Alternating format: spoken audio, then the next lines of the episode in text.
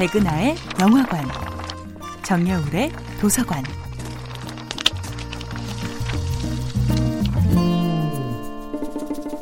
안녕하세요. 여러분과 아름답고 풍요로운 책 이야기를 나누고 있는 작가 정여울입니다.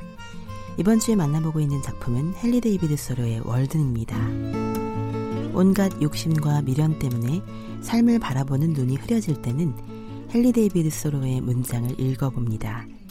나는 인생을 깊게 살기를, 인생의 모든 골수를 빼먹기를 원했으며 강인하게 스파르타인처럼 살아 삶이 아닌 것은 모두 때려 엎기를 원했다. 월든을 다시 읽을 때마다 저는 그토록 닳고 닳아버린 생이 눈부신 축복으로 새롭게 다시 시작되는 소리를 듣습니다. 소로는 월든에서 이렇게 이야기합니다. 나는 혼자만의 해와 달과 별들을 가지고 있으며 혼자만의 작은 세상을 가지고 있는 셈이다. 밤에는 길손이 내 집 옆을 지나거나 문을 두드리는 적이 한 번도 없었는데 마치 내가 이 세상 최초의 인간이거나 마지막 인간이기라도 한 것 같았다. 이렇게 혼자만의 해와 달과 별들을 가져볼 수 있는 것. 텔레비전과 인터넷이 꺼진 세상에서도 나만의 오롯한 세상을 바라보고 즐길 수 있다는 것이 월든의 유토피아였습니다. 만약 무인도에 버려진다면 우리는 얼마나 생존해낼 수 있을까요?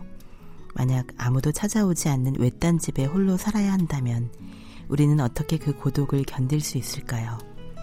외딴 집에 홀로 살면서도 오직 자연만을 벗하고 산다면 우리는 여전히 한 사람의 개인으로 살 수 있을지 궁금해집니다.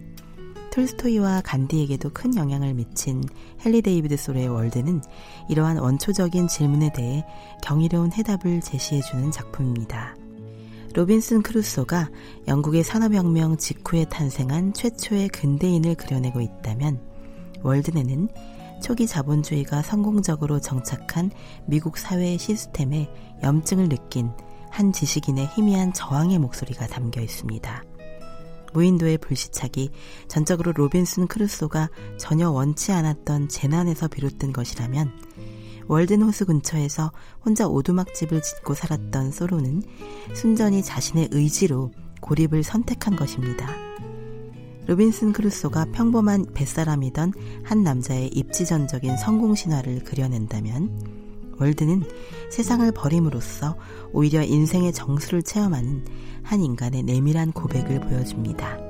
정여울의 도서관이었습니다.